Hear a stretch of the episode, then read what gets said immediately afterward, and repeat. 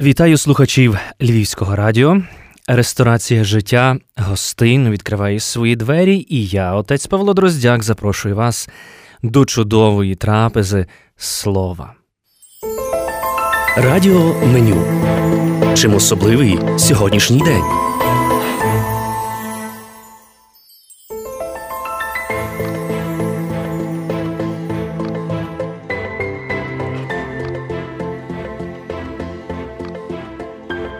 Мій улюблений мислитель Григорій Сковорода називає журбу дуже смертною мукою, яка позбавляє людину здоров'я. Однією з характеристик є те, що людина стає всім незадоволена. Вона гидує своїм статком і місцем, де живе. Сусіди здаються їй паскудними розваги нецікавими, розмови обридлими, немилі всі домашні, ніч стає нудною, а день досадний. Улітку такі люди хвалять зиму, а взимку літо. Людина, яка охоплена журбою, ганьбить природу, нарікає на Бога і сама на себе гнівається. Одне лише солодко такій людині це те, що вже є неможливе, а бажане для неї є те, що вже минуло. Тільки там їй добре, де її нема, і добре, коли її нема. Хворому всяка їжа гірка, послуга недогідна, а постіль тверда. Жити не може і умерти не хоче. Отже ж, як підсумовує сковорода, душевне незадоволення це двері до всіх сердечних пристрастей і внутрішніх поривів. Як з цим боротися? Як боротися з цією журбою, яка сьогодні охоплює кожного з нас, зокрема? Навчи нас рахувати наші дні, і ми осягнемо мудрість серця. Таку думку висловив кардинал Раньєро Кантелемеса, проповідник папського дому для святішого Отця та очільників Римської курії. Чому говорю про ці речі? Адже через поширення у світі коронавірусної інфекції весь світ переживає відчуття скороминучості людського життя, і це може вести людину у журбу, яка починає насправді журитися багатьма речами, які її не мали би стосуватися. Але для християн це добрий час добра нагода спішити жити. Маріу де Андраде, поет-письменник, атеїст, музикознавець, один із засновників бразилійського модернізму, залишив нам чудовий рецепт боротьби з журбою. Я порахував свої роки і виявив, що у мене лишилося менше часу на життя, ніж я прожив.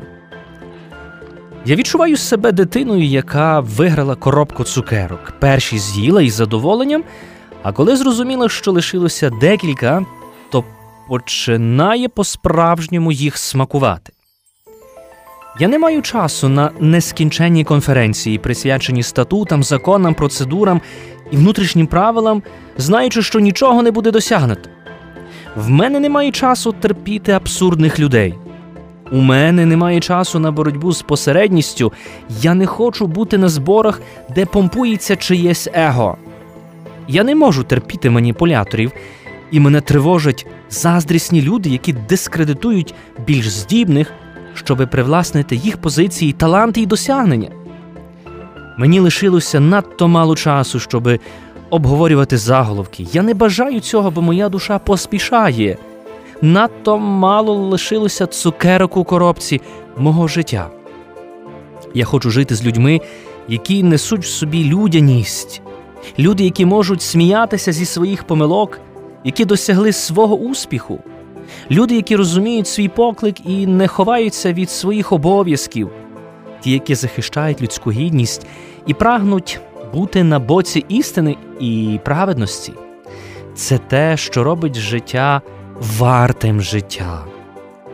Я хочу оточити себе людьми, які знають, як торкатися сердець інших, Люди, які через важкі удари життя навчилися рости і зберігати ніжні доторки душі. Я так поспішаю, я поспішаю жити з інтенсивністю, яку може подарувати тільки зрілість. Я стараюся не витрачати даремно жодну із цукерок, які залишилися для мене, я впевнений, що вони будуть найсмачнішими, ніж ті, які я вже встигнув з'їсти. Моя мета дійти до кінця у згоді із самим собою, з моїми близькими і моїм сумлінням. Ви гадали, що у вас два життя? І раптом ви розумієте, що у вас було і є тільки одне життя. Навчитися наближатися до Бога це і є розуміння того, як вартує нам гідно й достойно прожити це життя, яке дається нам один раз. Це наближення полягає в тому, що, будучи наповнені не людською, але Божою мудрістю, ми починаємо бачити більше. Бо хто знайшов цю мудрість, той життя знайшов і осягне від Господа ласку. Каже нам святе Писання: Я люблю тих, які мене люблять. Мова йде про мудрість. Хто шукає мене пильно, той знаходить і знаходить своє життя. Пригадую, одного разу мені довелося пережити дуже цікавий досвід. В навечір'я свята Миколая до собору святого Юра зайшла одна дуже цікава молода людина. А вона була надзвичайно гарно одягнена, а в неї було дуже кольорове, розфарбоване волосся, і вона одразу до себе привернула увагу своєю зовнішністю, але так і ніхто не насмілився з нею заговорити. І ось коли вона підійшла до мене, вона спиталася російською, звісною мовою: Ви батюшка? Знаєте, якщо би, можливо, я сказав, який батюшка, ні, я греко-католицький священник, е, я зрозумів, що ця людина прагнула з кимось поговорити. Я сказав: так, я священник, ем, я до ваших послуг, чи можу вам допомогти? І вона справді каже: чи можете ви мені приділити декілька хвилин часу?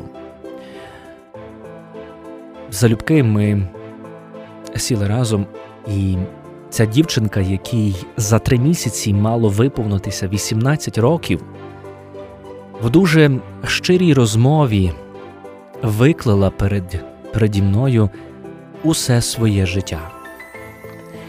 Їй так бракувало поспілкуватися з тими, хто, як вона казала, є ближче Бога. Вона розповіла, що за своїх тих неповних 18 років вона пережила те, що, можливо, не переживає жодна інша особа протягом усього свого життя. Вона пережила і знущання, пережила і різного роду моменти, які стосуються інтимного життя. Вона перелічила всі ті болі, які вона перенесла, включаючи й фізичні болі. І коли вона приходила до місцевого священника, а це було на півдні України для того, щоб поспілкуватися з ним, всі її відкидали. Відкидали через її зовнішність, через те, що вона була не така, що вона була якась іншою. Але ця коротка розмова, яку мені Бог подарував саме з цією особою, показала мені, який Бог цей добрий і милосердний, як він відкрив переді мною цю рану цієї бідної дівчинки яка потрапила до Львова чисто випадково, приїхавши на одну із конференцій зі своїм приятелем, який її взяв разом з собою, вона просто забажала побути трошечки більше у храмі. Ця зустріч була переломною в нашому разом з нею житті, тому що ми з нею так щиро відкрили одне одному серце.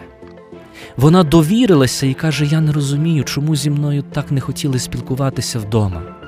Я не розумію, чому переді мною ставили стільки перешкод, адже я вірю в Господа Бога. Так я не знаю, як це робити.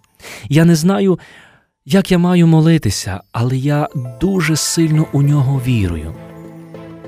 І коли ми завершували нашу з нею розмову, я спитався: а чи можливо ти не хочеш злучитися з Господом Богом, примиритися з ним у тайні покаяння, прийняти святу Євхаристію? Вона каже: Я би дуже цього хотіла, але я ще не готова. І наша розмова добігала до завершення. Я зрозумів, що маю щось тій молодій особі подарувати, дати на згадку про те, що вона була в соборі, образок чи якусь книжку про нашу історію, чи історію собору, чи щось інше. Це було так банально. Але я згадав, що у мене у кишені в цей час була цукерка зоряне сяймо.